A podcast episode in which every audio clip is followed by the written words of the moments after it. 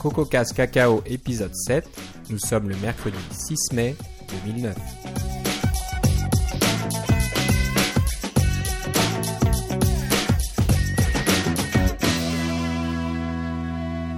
Alors, bonsoir à tous euh, dans ce nouvel épisode de CocoCast Cacao. Euh, ce soir, nous allons euh, faire un, épisode un peu spécial, un peu, un peu plus orienté sur un thème particulier. Euh, et on va parler du contrôle de code source. Euh, si on dit comme ça en français, je suis pas sûr, mais bon, euh, ça sera le nom qu'on va lui donner. Et avec moi, Philippe Casgrain. Comment ça va, Philippe? Bon, très bien. Super. Donc Philippe, tu t'y connais bien plus que moi dans, dans ces choses-là. Moi, je m'y suis mis un petit peu. Dans mon travail, j'utilise le bon vieux CVS, qui est un, un- un système centralisé de gestion de, de code source. Donc j'aurais Oui, pas. qui date des années 80. Voilà, bien sûr un peu vieillot, mais bon c'est pas grave. Apparemment ça marche. Euh, on en parlera un peu plus tard avec tout le reste. Mais je voulais Ouais. commencer euh, l'épisode par la question d'un auditeur. Donc on est très content de recevoir des questions euh, de vous. Donc euh, n'hésitez pas la prochaine fois à envoyer vos questions, toujours soit par courrier électronique à cacaocast@gmail.com ou alors euh, bah, de nous envoyer en audio. On serait très content de jouer euh, votre question en audio euh, pendant l'émission. Donc n'hésitez pas. Alors aujourd'hui, on a une question de Gildas Kinyu qui nous pose des questions au sujet des frameworks. Donc vous avez dû remarquer dans les épisodes précédents qu'on aime bien vous parler de nouveaux frameworks ou de frameworks existants Cocoa qui, font un peu tout, mais euh, c'est en général, il y, a, beaucoup de choses intéressantes euh, qu'on peut trouver à droite et à gauche et, beaucoup de bonnes idées euh, qu'on peut ensuite réutiliser et inclure dans ses propres programmes. Donc Gildas voulait savoir comment on trouvait ces frameworks parce que Gildas développait en Delphi. Certains se souviennent de Delphi. Je crois que c'est Borland, hein, qui, Borland qui faisait ça à l'époque. Tout à fait, oui. Et bon, je crois que toi tu en as fait aussi. Alors il paraît qu'à à cette époque-là, il y avait des sortes de dépôts ou d'endroits centralisés. Est-ce que c'était déjà l'Internet ou autre chose? Je ne suis pas sûr. Mais on pouvait... Euh, ben, il y, avait l'Internet, mais avant ça même, il y avait des trucs comme euh, sur CompuServe et des choses comme ça. C'est ces anciens réseaux de BBS là, où, où il y avait des euh, l'équivalent d'un chat room aujourd'hui ou on, d'un lieu de discussion où on pouvait échanger ce genre de trucs là. Mais euh, oui, ça, a vraiment commencé avec l'Internet. euh, ces endroits-là centralisés pour obtenir des modules pour faire différentes choses. Par exemple, on avait besoin d'un module pour, je sais pas moi, convertir un, un- une image JPEG en image GIF. Alors, à ce moment-là, on pouvait aller sur ce, ce site-là et trouver toutes sortes de modules pour pouvoir faire ce genre de conversion-là. Ok, donc là c'était pas mal. Et bon, depuis on a l'Internet qui s'est popularisé. Mais pour trouver les frameworks Cocoa, de mon côté c'est un petit peu euh, au petit bonheur la chance. Euh, ça dépend. Des fois je tombe dessus par hasard. Des fois je lis un blog d'un développeur qui parle de son propre framework ou qui a entendu parler d'un framework ailleurs. Euh, des fois, c'est sur Twitter aussi. Si vous suivez des développeurs Cocoa, vous pouvez avoir des informations, des choses comme ça. Donc, euh, pour moi, c'est ça. C'est un, peu la chance. C'est euh, un peu les recherches aussi. Des fois, je cherche quelque chose de bien particulier. Ben, dans Google, je vais taper euh, framework et puis je ne sais quoi. Manipulation d'images ou, je sais pas, gestion, gestion du réseau, des trucs comme ça. Et avec un peu de chance, je vais tomber sur le site d'un développeur qui présente son framework comme ça, euh, libre à télécharger. Philippe, toi, je sais pas comment tu fais. Ben, je fais de deux façons. C'est sûr que tu- on peut suivre des gens sur Twitter euh, ou sur, euh, on suit leur blog, on a des informations, mais là c'est un peu pour être, il faut se tenir au courant là. Puis quand on n'est pas connecté pendant un mois ou qu'on suit pas pendant un mois, on peut manquer des trucs. Donc les deux manières principales que j'utilise, c'est d'abord la recherche sur Google, par exemple. Je cherche un framework pour faire des conversions de, euh, ou pour utiliser des, le framework de sécurité du Mac qui est pas qui est pas si facile à utiliser que ça. Donc il y a des gens qui ont écrit des, des frameworks pour euh, faciliter euh, l'utilisation de OpenSSL par exemple. Eh bien, je fais une recherche OpenSSL framework Coco et puis ça me sort deux ou trois pages web et là je peux regarder les, les, les, pages les plus intéressantes et voir s'il y a vraiment un développeur qui a pris le temps de régler ce problème-là pour moi et d'en parler à d'autres. Ça, c'est la première façon. Mais la deuxième façon qui arrive depuis, disons, les, les six derniers mois environ, c'est les, les nouveaux sites de, réseautage social, mais pour le code. vous avez peut-être entendu parler de GitHub ou de Bitbucket ou encore de Launchpad. Et ces, ces trois sites-là, ce sont des sites où les gens peuvent stocker du code source. un peu, ah, il y aurait aussi évidemment code.google.com, C-O-D-E, ou, qui est un, répertoire Subversion géant de toutes sortes de, programmes open source. Alors, on peut faire des recherches spécifiquement sur ces sites-là pour des bouts de code ou des frameworks ou des, algorithmes pour résoudre des problèmes parce que les gens les ont mis en code source libre. Et puis ça semble euh, se, il semble avoir une euh, comment je pourrais appeler ça une, une entente de la part de tout le monde que euh, au lieu de publier son code source simplement sur sa page web à soi de son propre blog, on va le mettre sur ce site-là, sur ce GitHub ou ce Bitbucket. Et les avantages de ça, ben, on en parlera tantôt, mais c'est très bien parce que ça nous donne accès à, à toutes les versions, puis ça nous permet surtout de suivre l'évolution. Parce que si je fais euh, un, un, un check-out, l'équivalent d'une d'une sortie de, la version actuelle du code, mais le code va peut-être évoluer dans les, dans les 4 ou 5 prochains mois. Et peut-être que je n'aurai pas le goût de toujours retourner à la page web pour euh, avoir la dernière version. Alors, c'est beaucoup plus simple si le code est déjà sous contrôle des versions. On a juste à, dans notre logiciel, créer un update et il va tout de suite aller chercher la version la plus récente. Donc, il y a vraiment quelque chose qui se développe à ce niveau-là pour, euh, pour pas simplement les logiciels sur le Mac, mais aussi pour les, logiciels code source ouvert pour à peu près tout, là, que, ce soit, que ce soit des trucs aussi gros que Mozilla ou même Adium, qui sont tous euh, avec des sites où on a accès directement au code source par des logiciels de contrôle des codes sources. Donc ça, répond un, peu aussi à la question de Gildas. Donc on, on sent qu'il y a quelque chose qui s'organise au lieu d'aller chercher les frameworks à droite et à gauche on aura bientôt plus de chances de les retrouver dans des endroits centralisés. Et tu disais qu'il y a cet aspect social aussi qui est assez nouveau et qui paraît un peu farfelu à premier abord. Hein, pourquoi faire du social sur des, des, projets et du code source C'est un peu bizarre. Mais on se rend compte que ça marche plutôt bien. Mais ce qui est, ce qui est rigolo, c'est que, un peu comme sur Twitter, on veut pas s'étendre sur Twitter, mais le principe est simple. On, on, fait des, des micro-conversations euh, d'une personne à l'autre, on suit des gens qui nous intéressent, mais sur un site comme GitHub ou Bitbucket, vous suivez, vous pouvez suivre des projets qui vous intéressent et puis voir le, développement de ces gens-là, voir qui s'y intéresse, leur envoyer des messages, avoir des conversations. Donc, il y a cet aspect-là social, simplement texte, mais il y a un aspect social au niveau du code et qui est très intéressant pour les programmeurs, c'est de dire que, par exemple, Click to Flash, dont on a déjà parlé, euh, et sur GitHub, eh bien, on peut faire ce qu'on appelle un fork, c'est-à-dire une, fourche, si vous voulez. Vous prenez euh, la version actuelle du code et vous en faites une copie avec tout son historique dans votre, euh, dans votre branche à vous. Et de là, vous pouvez faire ce que vous voulez avec. C'est toute la beauté du code source ouvert. C'est vous, vous faites ce que vous voulez avec. Mais ce qui est encore plus intéressant dans l'aspect social, c'est de dire, je prends cette fourche-là que je me suis fait, ma copie à moi, je fais des modifications, j'en fais même plusieurs. Et de ces modifications-là, il y en a une ou deux que je trouve qui sont euh, intéressantes au point de dire qu'on voudrait envoyer un message au, euh, à la personne qui a conçu le, logiciel au départ pour lui dire est-ce que tu voudrais intégrer ma modification dans ton euh, dans ta version principale? Et puis ça ça s'appelle un pull comme tirer et on envoie un pull request à la personne qui se qui, entretient ou qui s'occupe euh, du, logiciel au départ.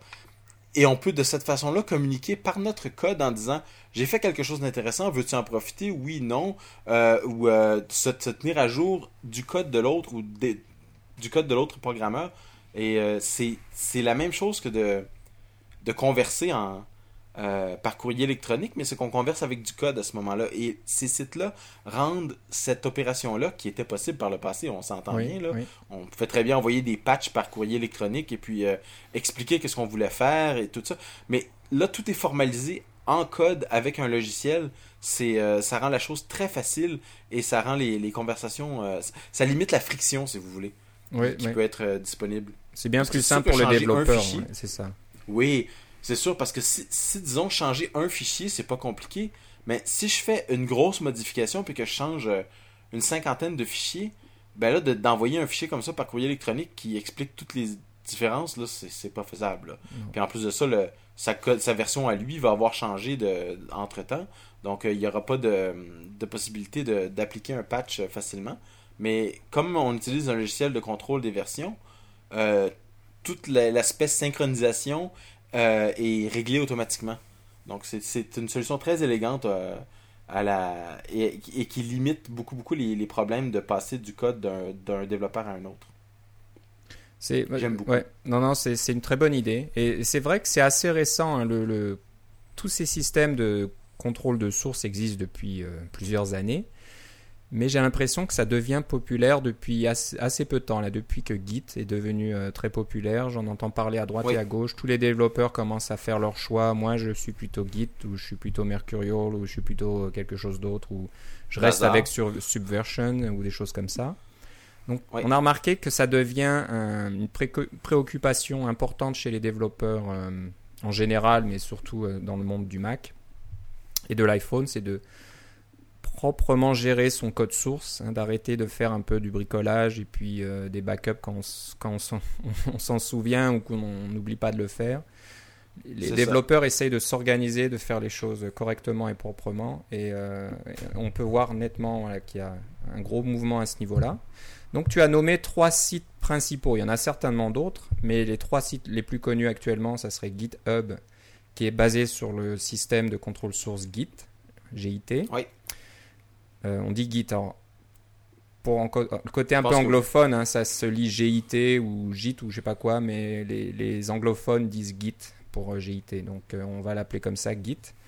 le second, c'est Bitbucket qui est centré sur Mercurial. En, je sais pas, il n'y a pas de version française pour ça, Mercure ou je sais pas, je sais pas comment on pourrait dire ça, mais on va l'appeler. Oui, d'ailleurs le, programme c'est HG, HG à la ligne de commande. Voilà, donc comme le symbole chimique du mercure. Exactement, donc euh, Mercurial et, le troisième que tu as nommé que j'avoue je connaissais pas vraiment, c'est Launchpad mhm. qui lui est basé sur euh, Bazaar, donc le système Bazaar.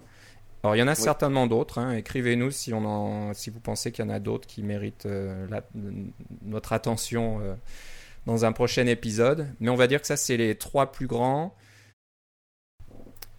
alors, je pense qu'actuellement, euh, on a GitHub et Bitbucket, c'est un peu les, les deux grands, les, un peu les poids lourds, j'imagine, actuellement. Peut-être que je me trompe aussi, il y en a d'autres. Google est là depuis longtemps aussi, mais Google est, est plus basé sur SVN pour l'instant qui est... C'est ça, Google n'est pas distribué et on va faire la distinction tantôt. Vous allez voir pourquoi c'est l'aspect distribué et ce qu'il y a de plus important dans, euh, dans cette, euh, cette nouvelle euh, façon de contrôler le code source. Exactement. Donc bah, on, va, on va commencer un petit peu à voir tout ça dans cet épisode. on pourra malheureusement peut-être pas rentrer en grand détail dans chacun d'entre eux parce que ça serait des heures et des heures d'émissions à enregistrer. Mais si vous pensez qu'un système vous intéresse plus qu'un autre et que vous voulez avoir plus d'informations, encore une fois, n'hésitez pas à nous écrire et on répondra à vos questions et, à vos préoccupations dans un épisode à venir. Donc contrôle du mieux qu'on peut aussi. Du mieux qu'on peut, bien sûr. On n'est pas des, plus hauts spécialistes, j'imagine, dans le domaine, mais bon, on, peut quand même vous apprendre quelques bricoles par-ci par-là. Donc contrôle du code source. Euh, Brièvement, jusqu'ici, on avait surtout des systèmes centralisés, donc un serveur central quelque part qui stocke euh, tous vos codes sources, hein, que ce soit, quel que soit le langage, c'est pas, c'est pas trop important.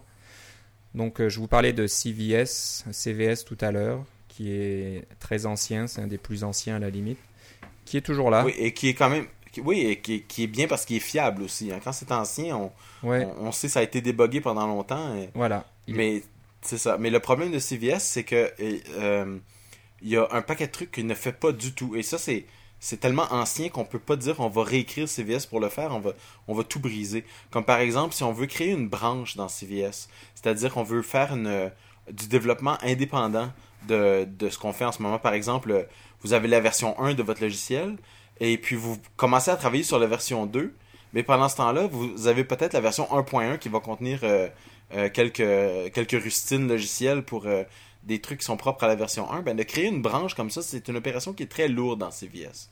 Euh, surtout si vous avez beaucoup de fichiers. ensuite de ça, vers la fin des années 90, début des, oui, vers la fin des années 90, Subversion, donc qui vient subvertir, si on veut, le, le, le, contrôle des codes sources, a été conçu comme un remplacement pour CVS. C'est-à-dire que ça fait tout ce que CVS fait, mais ça fait aussi toutes les choses que CVS euh, ne fait pas, comme par exemple, euh, ses branches sont très, euh, rapides, le système en général est beaucoup plus rapide, il contient des, des facilités pour quand on fait un, ce qu'on appelle un check-in, c'est-à-dire qu'on a un paquet de fichiers modifiés qu'on met dans le sous contrôle des versions. Ces opérations-là sont rapides et surtout sont ce qu'on appelle atomiques, c'est-à-dire que c'est un, check-in qu'on contient euh, un ensemble de fichiers. Et si tout le check-in réussit, euh, tout va bien. Mais s'il y a un des fichiers qui ne fonctionne pas, tout le, check-in est, euh, rejeté. Ce que ne fait pas CVS. Avec CVS, vous pouvez avoir des, des check-in qui fonctionnent à moitié parce que des trucs aussi simples que votre Internet a disparu. À ce moment-là, vous avez laissé votre code source dans un état intermédiaire. On ne sait pas qu'est-ce qui est bon, on ne sait pas qu'est-ce qui est pas bon. Euh, Subversion est conçu pour éviter tous ces problèmes-là.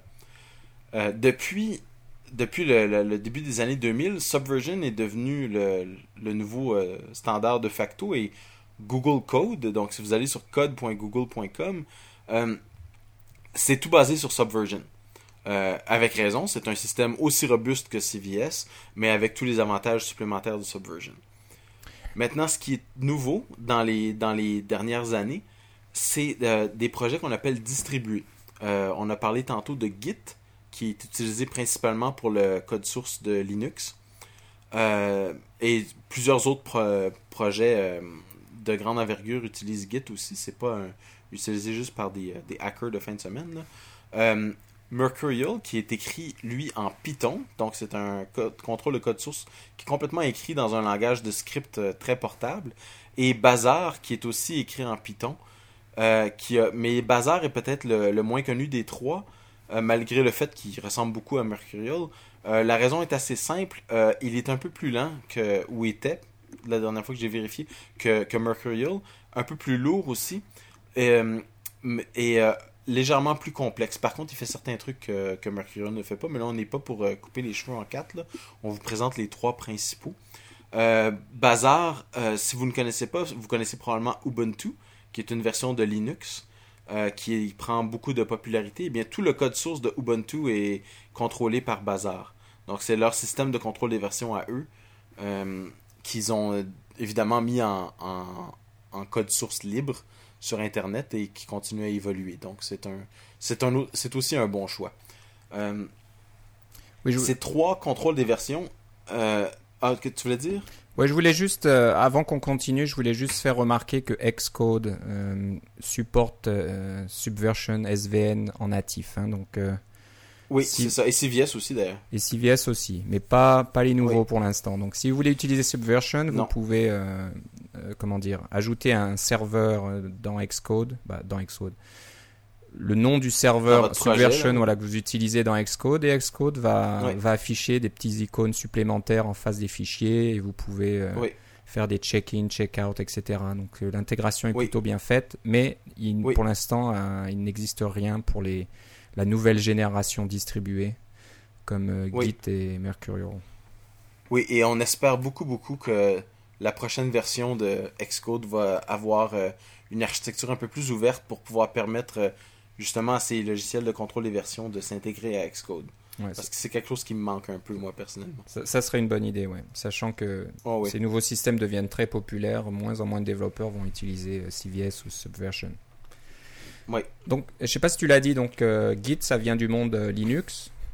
Hein, oui. C'est apparemment tout le noyau de Linux et tout le code source du noyau de Linux qui doit être donc énorme, oui. des millions de lignes, je sais pas exactement, et géré par Git. a été Git a été écrit au départ par Linus Torvalds lui-même pour remplacer un programme qui s'appelait BitKeeper. BitKeeper qui est un programme de, contrôle des versions distribué aussi, mais qui est euh, commercial, il faut l'acheter. Et ils ont décidé de, faire une version, euh, euh, de, donner gratuitement des licences à tous ceux qui travaillaient sur Linux. mais à, un moment donné, ces licences-là sont devenues payantes Et Linus l'a pas pris. Il, s'est dit on, crée un logiciel gratuit puis on a un outil payant. C'est un peu bizarre. Alors, en, deux semaines, il avait écrit la base de Git pour pouvoir.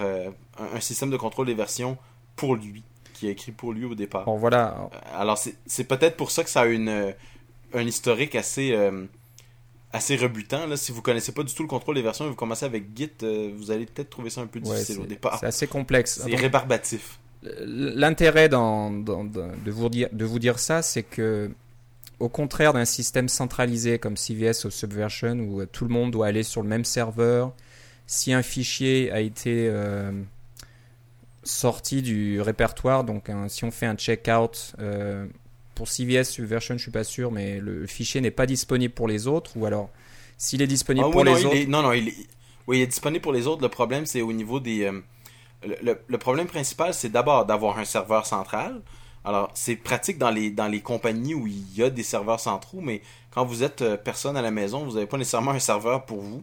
Ou quand vous voulez collaborer avec d'autres personnes, puis vous êtes euh, juste des petits développeurs comme, comme moi, ben vous n'avez pas nécessairement des, des serveurs centraux pour collaborer. Mais le, problème principal n'est pas tant le fait que d'avoir un serveur central, parce que c'est de plus en plus facile ça.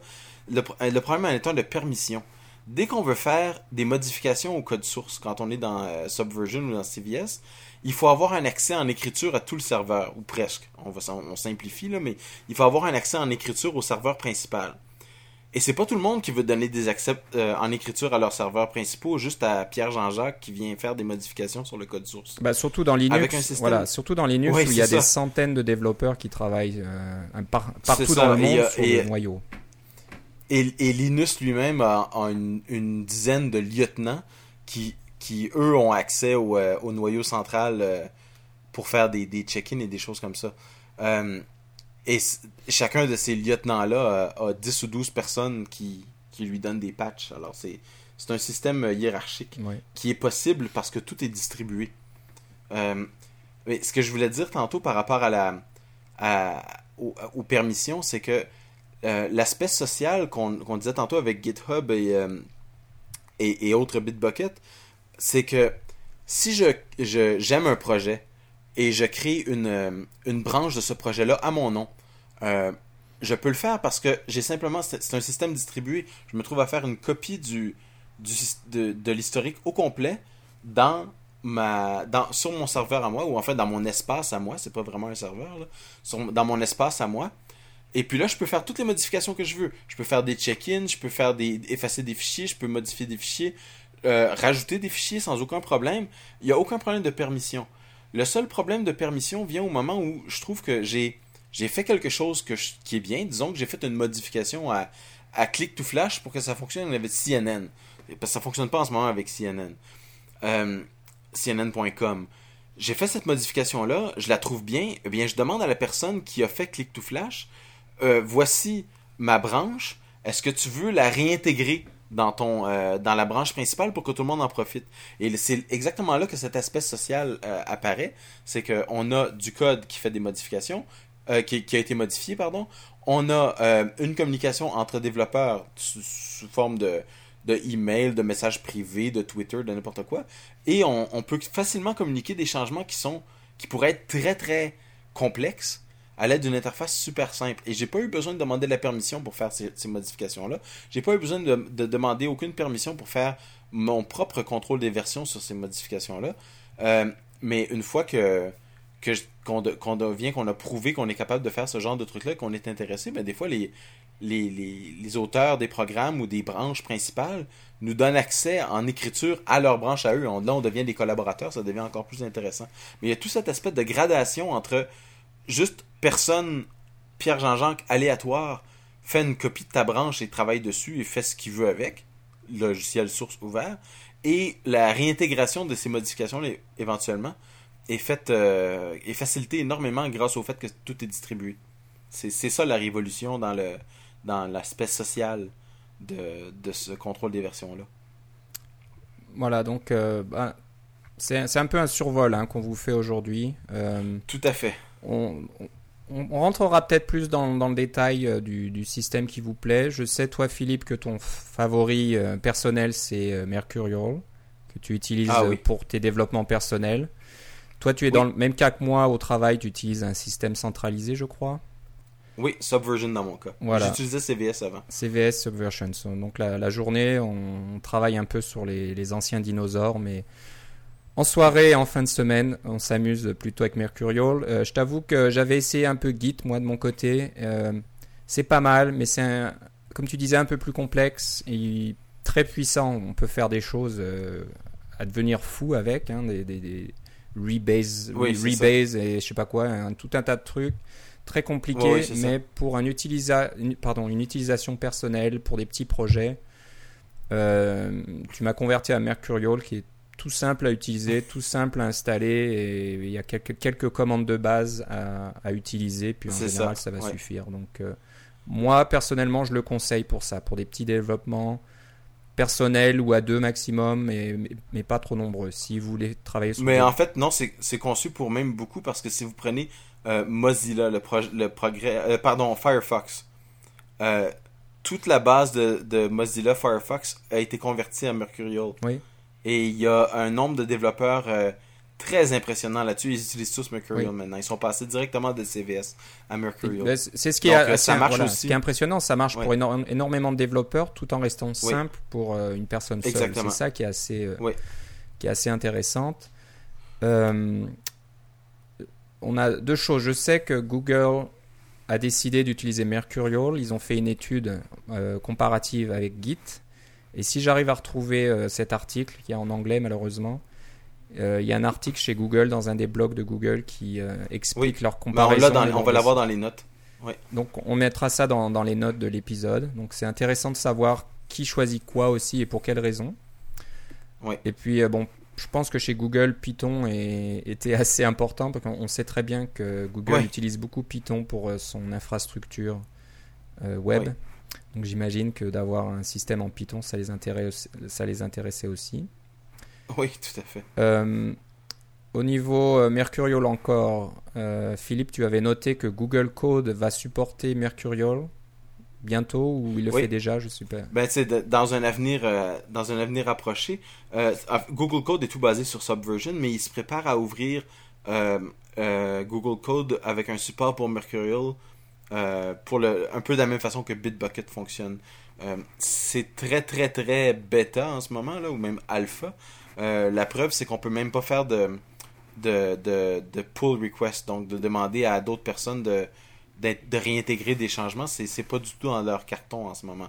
Alors, il y a quelques trucs qui fonctionnent pas tout à fait. C'est un peu comme s'ils n'avaient pas tout à fait compris l'aspect social de, de tous les systèmes distribués. Là. Ils voulaient dire juste Ah oui, finalement, c'est un système de contrôle des versions. Un système distribué, vous pouvez l'utiliser comme système centralisé. C'est ce que c'est ce que bien des compagnies peuvent faire, des compagnies qui aiment beaucoup avoir des serveurs centralisés. Mais un système distribué vous permet de faire ça, mais vous permet aussi de faire des trucs euh, euh, juste d'un développeur à l'autre euh, qui se rencontre dans un café internet ou même qui se rencontrent pas du tout, qui, font tout par internet sans aucun serveur. Les, deux sont possibles. Un système distribué vous donne toutes ces possibilités-là. Qu'un système central comme Subversion, c'est automatiquement euh, bon une infrastructure supplémentaire, il doit avoir un serveur quelque part, quelqu'un doit s'occuper de ce serveur-là. Euh, si vous avez une grosse compagnie ou vous avez une compagnie quelconque, vous avez déjà des serveurs, mais euh, moi à la maison, j'en ai pas de serveur. Non, c'est sûr que le gros problème du, système centralisé pour un, disons, un développeur indépendant, si vous sortez votre code du, du serveur, donc vous faites un checkout et vous partez pendant 15 jours quelque part, vous travaillez sur votre code, il faut savoir que vous ne pourrez pas faire de check-in avant votre retour. Donc euh, toutes les modifications que Ouais. vous ferez pendant deux semaines seront contenues dans le même fichier sans, sans vraiment d'historique ni rien. C'est ça. Alors que la beauté du, du système distribué, c'est que vous continuez à faire des check-in, à mettre des commentaires sur chaque version que vous, vous modifiez de vos fichiers. Et quand vous revenez, euh, vous revenez chez vous, vous pouvez rebalancer ça sur un serveur central ou sur un serveur web ou je ne sais quoi. Oui. Donc euh, c'est très très pratique pour ça. C'est pour ça que je pense. Et, et c'est ça. Et, Oui. et vous avez besoin. Et, vous- si vous faites des modifications sur des tas de fichiers, c'est très intéressant d'avoir tout l'historique des modifications que vous avez fait plutôt que d'avoir un truc massif de deux semaines. Et tous les problèmes que vous pourrez avoir de, de, de merge, qu'on dit, là, de, c'est-à-dire de réintégrer le code avec les modifications que d'autres personnes ont pu faire pendant ces mêmes deux semaines, Euh, c'est beaucoup plus facile avec un système distribué qu'avec un système centralisé. Ça, c'est euh, un- autre des problèmes qui est, réglé euh, par ces systèmes-là. C'est vraiment la, réintégration est beaucoup plus facile. Voilà, donc bah, je- je- j'espère que ce survol vous, a semblé intéressant. Une petite dernière note, je crois que c'est sur au niveau des outils pour euh, gérer ce genre de, de, de Oui. système. Je crois qu'il y, a un- il y a un nouveau venu là dans le monde Mercurial sur le Mac. Oui, oui, tout à fait. Alors, juste, euh, si vous installez, euh, que ce soit Bazaar, Git ou Mercurial sur votre Mac, parce que tout est possible, vous pouvez installer ces trois-là sans aucun problème. L'interface principale est à la ligne de commande.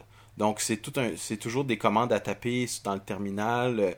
Les différences apparaissent dans, euh, votre terminal. euh, euh, tous les messages apparaissent dans le terminal. C'est, ça peut être rébarbatif dans certains cas, surtout quand on, veut vraiment voir en contexte quelles sont les modifications qui ont été faites, ou même on veut voyager dans l'historique. C'est, c'est pas évident quand on fait ça de, façon, de façon textuelle dans un terminal de comprendre quel est l'historique d'un fichier.